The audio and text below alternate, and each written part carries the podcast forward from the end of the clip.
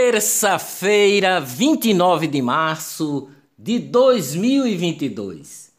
Demitido o presidente da Petrobras, o governo federal confirmou Adriano Pires como novo presidente da Petrobras e Rodolfo Landino conselho administrativo.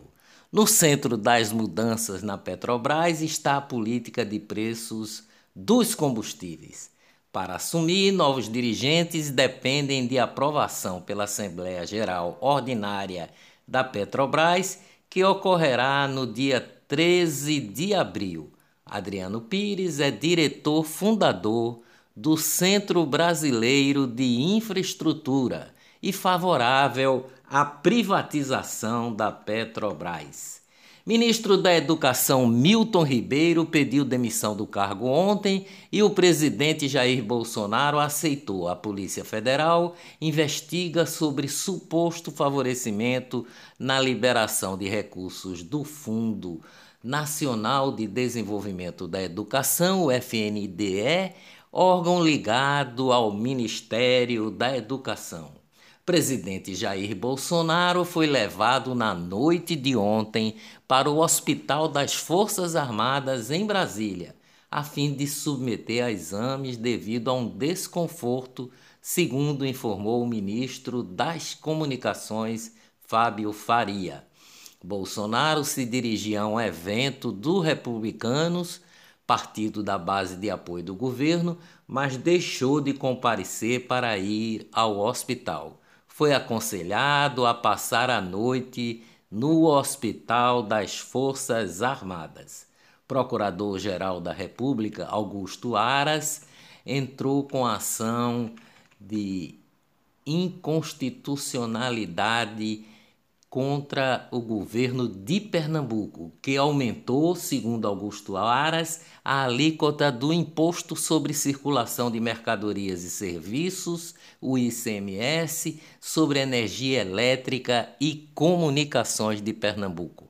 Essa elevação de patamar acima da alíquota geral contraria o princípio constitucional da seletividade, que determina tributação menor sobre produtos e serviços considerados essenciais, energia elétrica e comunicações, digna para todos os cidadãos, segundo a argumentação de Aras. O governo de Pernambuco nega os argumentos da Procuradoria-Geral da República. Olá, eu sou o jornalista Ivan Maurício e estas são as notícias mais importantes do dia. Tudo o que você precisa saber para ficar bem informado em apenas 10 minutos. A presença de uma imagem de Nossa Senhora de Fátima no hall de entrada de um prédio virou uma disputa judicial no Recife. O caso ocorreu no edifício Canavial, em Casa Forte, na Zona Norte. Moradora do prédio, Mônica Alves Gadelha Albuquerque entrou na justiça contra a dona da imagem aposentada Sueli Quintas, o condomínio do edifício Canavial e contra a síndica do prédio Maria Clara Raposo Salazar, além da remoção da imagem da santa, foi solicitada a indenização em 15 mil reais por danos morais. A Arquidiocese de Curitiba se manifestou contra a cassação do vereador Renato Freitas, do PT.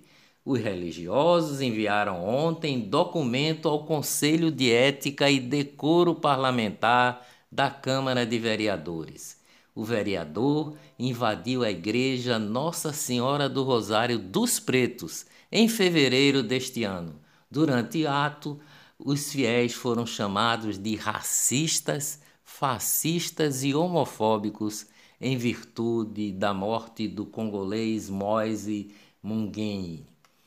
Servidores do Banco Central aprovam greve a partir de 1 de abril. Um analista do Banco Central recebe em média R$ 26.200 mensalmente.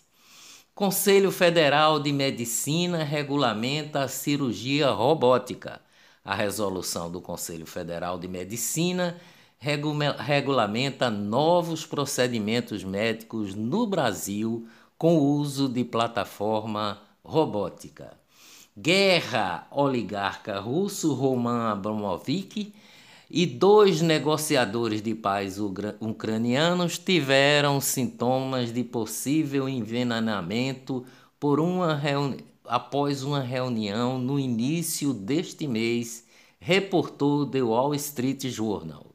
Abramovich não foi envenenado, diz a inteligência dos Estados Unidos, que cita fator ambiental para os sintomas sentidos. G7 diz que a exigência russa de pagamento de gás em rublos é inaceitável. Grupo de países mais industrializados do mundo, o G7 responde a declarações de Vladimir Putin em meio à crise política e econômica. Heineken anuncia saída da Rússia por ataques à Ucrânia. A produtora de cervejas comunicou que vai garantir os salários dos funcionários até o fim deste ano. Jornal Independente suspende operações na Rússia. A publicação, comandada por Dmitry Muratov, Nobel da Paz de 2021, teria violado as leis do país. Economia no Brasil. A arrecadação federal somou 148 bilhões em fevereiro e bate recorde. A arrecadação de fevereiro de 2022 é a maior para o mês desde 1995, quando a série histórica da Receita Federal começou mais de 4 milhões de empresas foram abertas no Brasil em 2021. É o maior número da história. Projeção da inflação vai quase ao dobro da meta do Banco Central. O IPCA, que é o índice de preço ao consumidor, chegou a 6,86% na projeção do relatório Focus e se distancia de patamar pretendido pelo Banco Central para 2022, cuja meta é 3,5%. Imprensa.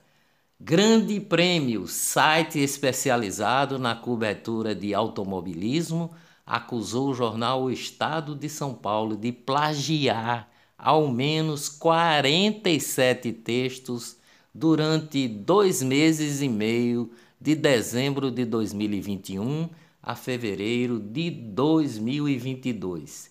Os veículos estão negociando extrajudicialmente uma indenização pelo ocorrido. Redes sociais. Rosângela Moro, esposa de Sérgio Moro e possível candidata a deputada federal, tem Instagram e WhatsApp hackeados. Lula Palusa. Presidente Bolsonaro desautorizou o pedido do PL e o partido desistiu da ação junto ao Tribunal Superior Eleitoral. A ação autorizada pelo TSE no sentido de proibir manifestações políticas no show musical Lula Palusa.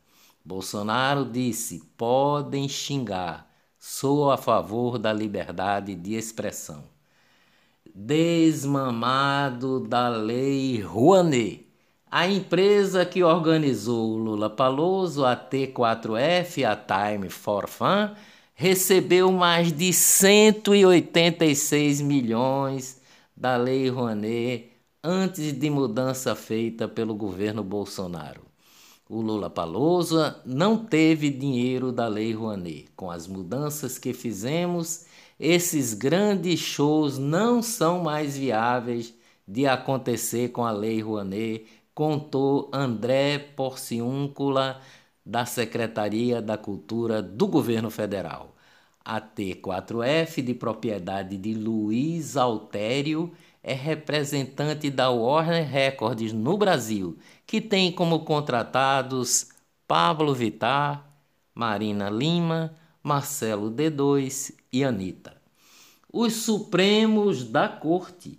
Ministro do Supremo Tribunal Federal, Gilmar Mendes, concede habeas corpus a ex-conselheiro do Tribunal de Contas do Amapá, condenado por peculato.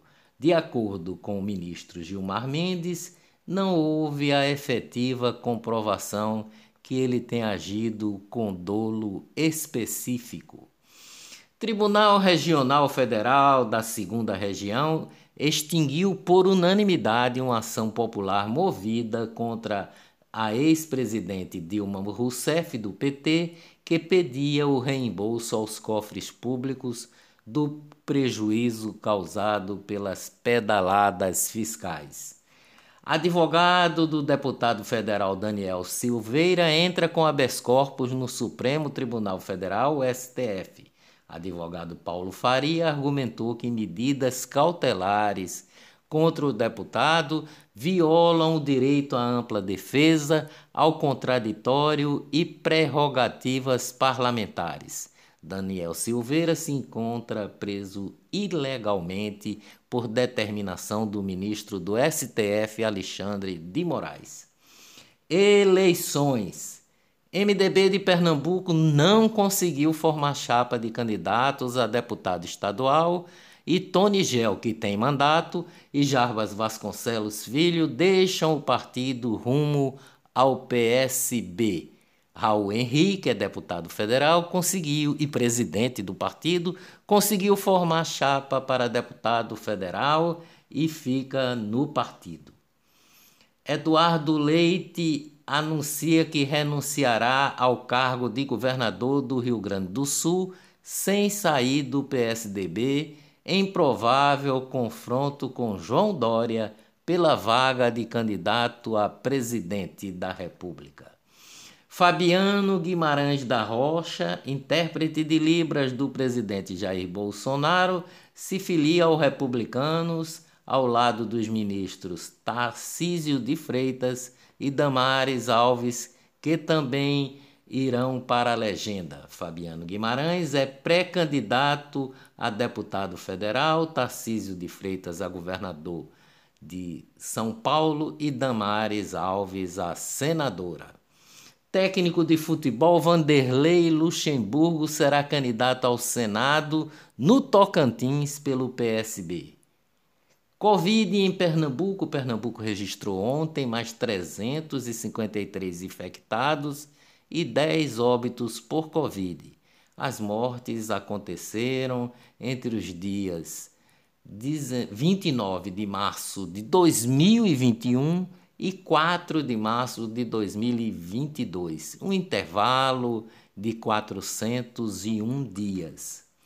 A partir desta terça-feira, não será mais obrigatório a utilização de máscaras em ambientes abertos e está liberada a realização de eventos com 100% do público, incluindo shows, festas e estádios de futebol em Pernambuco.